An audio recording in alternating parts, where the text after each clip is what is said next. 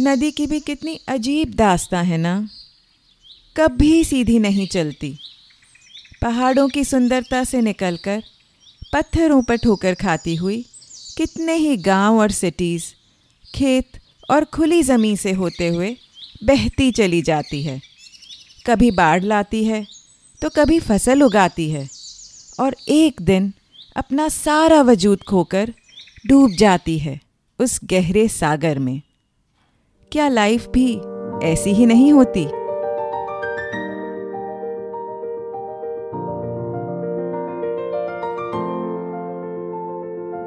Hello नमस्ते।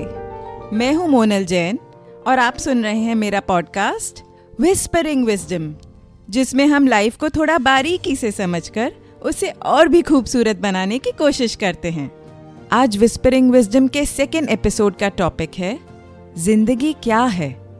What is life dear friends अपने best self तक पहुँचने की जर्नी पर आपका फिर से स्वागत है। लाइफ जीवन, ज़िंदगी, इसके बारे में सदियों से सोचा जा रहा है। एंशंट टाइम से लेकर आज तक, ऋषि मुनि religious thinkers writers philosophers science के अलग अलग फील्ड्स के एक्सपर्ट्स सबने अपनी अपनी तरह से लाइफ को समझाने की कोशिश की है। जब मैंने इस एपिसोड के बारे में लिखना शुरू किया तो मुझे अचानक से लगा कि मैंने इतना बड़ा सवाल उठा लिया है कि इसके आगे मेरी हैसियत बहुत छोटी है। इतना कुछ है जो लाइफ वर्ड में समाया है कि मैं उसे एक्सप्रेस करने में ब्लैंक हो गई थी। जैसे कि हमारी आजकल की हैबिट हो गई है, मैंने फ़ोन पर गूगल किया what is life after all, हमने इतना पावर ऑफ़ बिलीफ, इस सिंपल लेकिन जीनियस सर्च इंजन को दिया है कि मुझे भरोसा था कि ये मुझे कुछ तो सिखाएगा ही। शायद आप सोच रहे होंगे कि मुझे कोई वेल नोन फिलोसफिकल बुक कोई ज्ञान गुरु या कोई साइंटिफिक आर्टिकल को रेफर करना चाहिए था। गूगल को हम एक क्विक फिक्स मानते हैं, जिससे लोग इन्फॉर्मेशन ढूंढकर सेल्फ प्रोक्लेम्ड एक्सपर्ट्स बनने की कोशिश करते हैं। और ये सोच काफ़ी हद तक एप्लीकेबल भी है। लेकिन एक बात बताऊँ हम कई बार विजडम को कुछ जगहों, लोगों या चीज़ों से बाँध देते हैं। हम सोचते हैं कि ये वहीं से आ सकती है, लेकिन ज्ञान तो अनलिमिटेड है और हर ओर है। कमी तो लेने वाले की ही होती है कि हम उसे देख नहीं पाते, समझ नहीं पाते। तो गूगल सर्च में मुझे लाइफ के कुछ एक्सप्लेनेशन मिले। डिक्शनरी ने कहा life is the quality that people animals और plants have when they are not dead मतलब जब आप मरे हुए नहीं हो, तब आप ज़िंदा हो। लेकिन लाइफ को अगर डेथ के कॉन्टेक्स्ट में ही समझना हो तो पहले डेथ को समझना पड़ेगा। और डेथ के बायोलॉजिकल एस्पेक्ट जैसे कि सांस बंद हो जाना, सारे बॉडीली फ़ंक्शंस रुक जाना, इनके अलावा जितने भी कॉन्सेप्ट हैं, वो सब डेफिनेट तौर से हम कैसे कह सकते हैं कि डेथ यही होती है, जब तक हम खुद एक्सपीरियंस ना कर लें। और क्या ये फेयर होगा? कि हम इतनी कॉम्प्लेक्स इतनी ब्यूटीफुल चीज़ जो लाइफ है, उसे जो वो नहीं है, उससे डिफाइन करें। बायोलॉजी ने कहा कि लाइफ उस पदार्थ या मैटर को मान सकते हैं, जो कुछ क्वालिटीज़ दिखाता हो। जैसे क्रिएशन करना ग्रो करना एनर्जी को कन्वर्ट करके यूज़ करना कई तरह के प्रोसेसेस और काम के लिए। होम्योस्टेसिस यानी अपने लिए बेस्ट कंडीशन बनाना स्टेबल रहने के लिए। रिस्पॉन्ड करना कोई भी स्टिमुलस या उकसाने पर, और अपने आप को इवॉल्व करना या चेंज करना आगे आने वाली नस्लों के लिए। लेकिन इसमें अलग अलग जीवों पर अलग अलग चीज़ें लागू होती हैं, और बायोलॉजिस्ट के व्यूज़ सेम नहीं हैं। और गौर करने वाली बात यह है कि ये सब लाइफ को जीने वाले जीवों की प्रॉपर्टीज़ हैं लाइफ की नहीं। जियोलॉजी तो धरती पर लाइफ कैसे शुरू हुई, इस रहस्य को आज तक सुलझाने की कोशिश कर रही है। फिर मैंने सोल्यूशन ढूंढना चाहा क्वांटम फिजिक्स में। ये साइंस का ऐसा फ़ील्ड है, जिसमें मैटर और एनर्जी को उसके फंडामेंटल लेवल पर स्टडी किया जाता है। ये मेरा साइंस का फेवरेट फ़ील्ड भी है, क्योंकि ये लॉजिक और क्रिएटिव थिंकिंग का अच्छा फ्यूजन है। एक आर्टिकल में लिखा था कि जितने लोग हैं, उतने ही डेफिनेशंस हैं। इसलिए साइंस जो प्रूफ एक्यूरेसी और स्टैंडर्डाइजेशन से चीज़ों को नापता है वो लाइफ की कोई एक डेफिनेशन नहीं डिसाइड कर पाया है। जब हम पक्का से ये नहीं कह सकते कि हमारे एग्जिस्टेंस का जो आधार है, वो खुद क्या है तो उसे कैसे समझा जाए?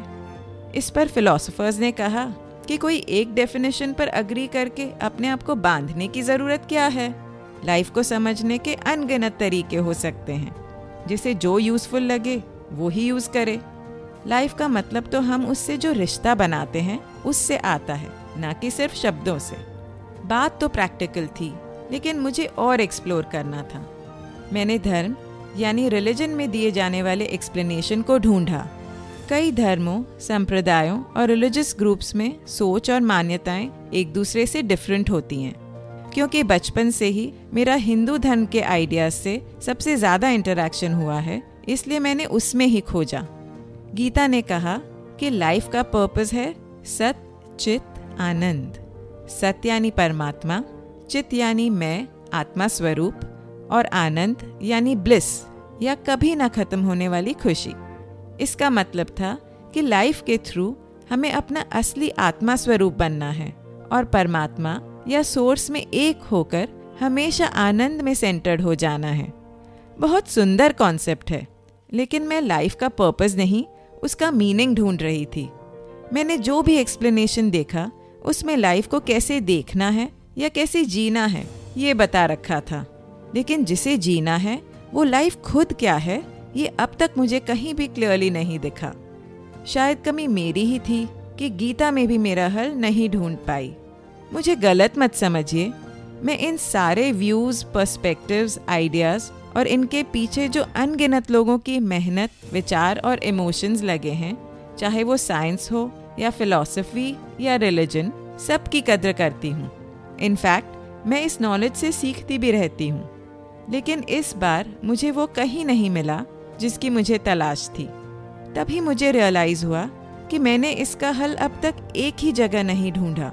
मेरे अंदर मुझे ये सवाल खुद से ही करना चाहिए। जब सवाल मेरा है तो जवाब भी मेरे अंदर ही कहीं छुपा होगा।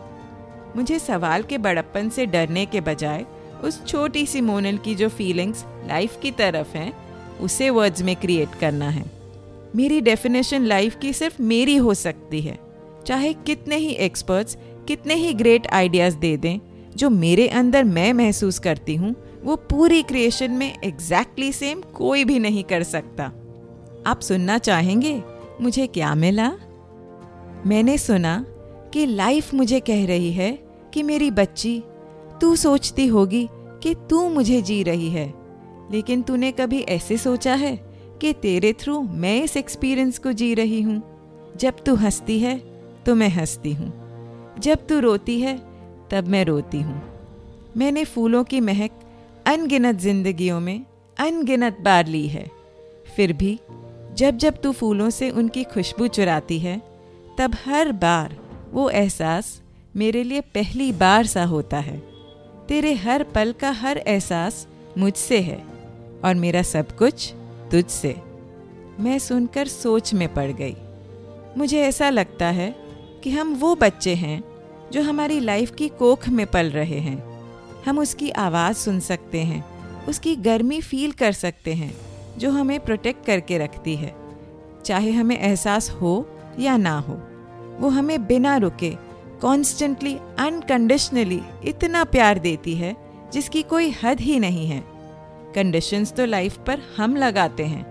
मेरी लाइफ ऐसी होगी तो ही अच्छी, वैसी होगी तो बुरी एट्सेट्रा एट्सेट्रा कंडीशंस हम बनाते हैं और ब्लेम उस पर डालते हैं कि हमारी लाइफ में कमी है। हम अंदर बैठे बैठे इस लविंग मदर को देख नहीं पाते और इसलिए एक आधी अधूरी पिक्चर लेकर घूमते रहते हैं, जबकि सच ये है कि लाइफ इतनी औसम है कि क्या कहना।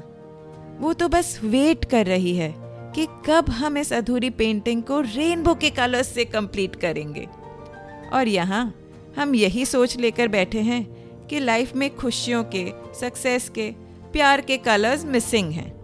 हम देख नहीं पा रहे कि हम ही वो आर्टिस्ट हैं जिन्हें लाइफ से अपना पेंट बॉक्स लेना है। हम बस उस पेंट बॉक्स के दिए जाने का वेट करते रहते हैं। और कभी हम में से कुछ लोग ये सोचें कि मैंने तो पेंट बॉक्स लिया था और कलर्स फिल करने की भी बहुत कोशिश की थी। लेकिन फिर भी मेरी पेंटिंग में कमी क्यों है? तो मैं ये कहना चाहती हूँ कि लाइफ ने खुद को बहुत एक्सपीरियंस किया है। कब हमें क्या देना है और कब नहीं, वो हमसे बेटर जानती है। वैसे ही जैसे माँ बच्चे के रोने पर भी उसे हर चीज़ उठाकर नहीं दे देती। लेकिन हम अपने बचपने में इस पर भरोसा नहीं करते। लाइफ को समझने के लिए एक और कॉन्सेप्ट है जो मुझे बहुत पसंद है। कुछ कल्चर्स में ट्री ऑफ़ लाइफ का सिंबल यूज़ किया जाता है। ये एक ऐसा पेड़ माना जाता है जो कोई कल्चर में नॉलेज से कनेक्ट किया गया है, किसी में गुड और ईविल से, किसी में फर्टिलिटी के साथ और किसी में इटर्नल लाइफ यानी जीवन मृत्यु के चक्र के साथ। कहीं इसे रिप्रेजेंट किया है सब तरह के लाइफ फॉर्म्स जीव जंतु से लेकर मनुष्यों तक के कलेक्टिव रूप में। मैं मानती हूँ कि ट्रीज हमारे स्पिरिचुअल सेंटर का एक रूप है। वो हमें इंसान की लाइफ होने का पूरा मतलब समझा सकते हैं। कभी हमने सोचा है कि इतने छोटे से बीज से इतना विशाल क्रिएशन इतना बड़ा पेड़ कहाँ से बन जाता है? शायद बचपन में तो सोचा ही होगा। और जब पहली बार पता चला होगा, तब लगा होगा कि ये कोई मैजिक है क्या? और ये एक्चुअली मैजिक ही है। लेकिन एडल्ट लाइफ तक आते आते हम आसपास हो रहे पल पल के मैजिक को देखना भूल जाते हैं। बीज, यानी क्रिएटर जिससे सब क्रिएट हुआ है, वो अपनी क्रिएशन करने की असीम शक्ति इनफाइनाइट पावर को अपनी क्रिएशन उस पेड़ में बिखेर देता है और खुद उसमें समा जाता है, उससे एक हो जाता है। क्रिएटर या बनाने वाले को देखना हो तो उसकी क्रिएशन को देखिए। इस पूरी कायनात, पूरी सृष्टि, पूरे यूनिवर्स को या फिर लाइफ को। लाइफ के पेड़ पर अनगिनत डालियाँ हैं, जिन पर कितने ही पत्ते, फूल और फल हैं। ये सब उसकी क्रिएशन के अलग अलग कंपोनेंट्स हैं। जिसका हम भी एक हिस्सा हैं। ये हम पर है कि हम क्या बनते हैं। बोझ से झुकती टहनी या सबसे हरी भरी फल फूलों से लदी ब्रांच। सुंदर स्वीट स्मेलिंग फ्लावर जो आसपास के एनवायरनमेंट को महका देता है या मुरझाया हुआ कोई सुस्त फूल। कीड़ा लगा हुआ फल या वो जूसी टेस्टी नर्चरिंग फ्रूट जो खुशी भी देता है हेल्थ भी और ताकत भी। और वापस वही बीज देता है जिसमें पूरा पेड़ बनाने का पावर है। मैं तो इस ट्री ऑफ़ लाइफ का सबसे जूसी सबसे टेस्टी और हेल्दी फ्रूट बनने की कोशिश में लग गई हूँ, जो अपने बाद एक नए पेड़ की फाउंडेशन लगा कर जाएगी। क्या नहीं सीख सकते लाइफ के बारे में पेड़ों से? फाउंडेशन कैसे बनाना? ग्रो कैसे करना? अपने आसपास जो है, उसे एक्सेप्ट और एडजस्ट करके चलना। सिंपल एलिमेंट्स जैसे सनशाइन हवा, पानी और मिट्टी से इतना बड़ा बन जाना। इतना बड़ा होकर भी पूरी स्टेबिलिटी रखना और हर तूफ़ान को सहना। अपने रूट से भी कनेक्टेड रहना और ऊपर भी बढ़ते रहना। बर्ड्स बीज एनिमल्स सबको शेल्टर देना। मर कर भी अपने आप को उस लकड़ी के घर से अमर कर लेना। अब बताइए लाइफ क्या है और क्या होनी चाहिए? इसका इससे बेटर एग्ज़ाम्पल हो सकता है। इसलिए पुराने कल्चर्स अपने आसपास हर जगह ग्रो हो रहे इस मिरेकल के थ्रू लाइफ के मिरेकल को समझा रहे थे। पुराने टाइम्स में पेड़ों की पूजा की जाती थी, जो असल में उन्हें थैंक यू कहने का एक तरीका था। उनसे कनेक्ट होकर उनकी टीचिंग्स अपनी लाइफ में लाने की कोशिश थी। और मेरी एक रिक्वेस्ट है, अगर आपको आपकी लाइफ का पर्पस क्या है ये समझ ना आ पाए तो एक काम कीजिएगा। आप जो भी फ्रूट्स खाएँ, उसका कम से कम कोई एक बीज कहीं उगा दीजिएगा। बिलीव मी लाइफ को थैंक यू कहने का इससे सिंपल तरीका हो ही नहीं सकता। और लाइफ भी आपको ये thank you ten times grow करके वापस देगी। आखिर लाइफ तो कल्प वृक्ष है। आप जो मांगोगे, वही मिलेगा। बस आपको मांगना आना चाहिए। इस एपिसोड को सुनने के लिए मैं आप सबको थैंक यू कहना चाहती हूँ। अगर इनमें से कुछ विचार आपको अपने से लगे, कहीं मन को छू गए तो आप मुझे मैसेज कर सकते हैं इंस्टाग्राम या फेसबुक पर। मेरे बारे में और जानना हो तो मेरी वेबसाइट पर आप देख सकते हैं। इन सब की डिटेल्स नीचे डिस्क्रिप्शन में मेंशन की गई हैं। आप जिस भी ऐप पर मुझे सुन रहे हैं, उस पर मुझे फाइव स्टार रेटिंग देना मत भूलिएगा। और अगर आपको मेरी बातें अच्छी लगें तो मेरा शो सब्सक्राइब भी कीजिए। विजडम एक सागर की तरह है, जिसमें जब जब हाथ डालो, तब तब एक सुंदर मोती मिलता है। लेकिन उस मोती की चमक कोई एक के लिए नहीं, पूरी दुनिया के लिए है।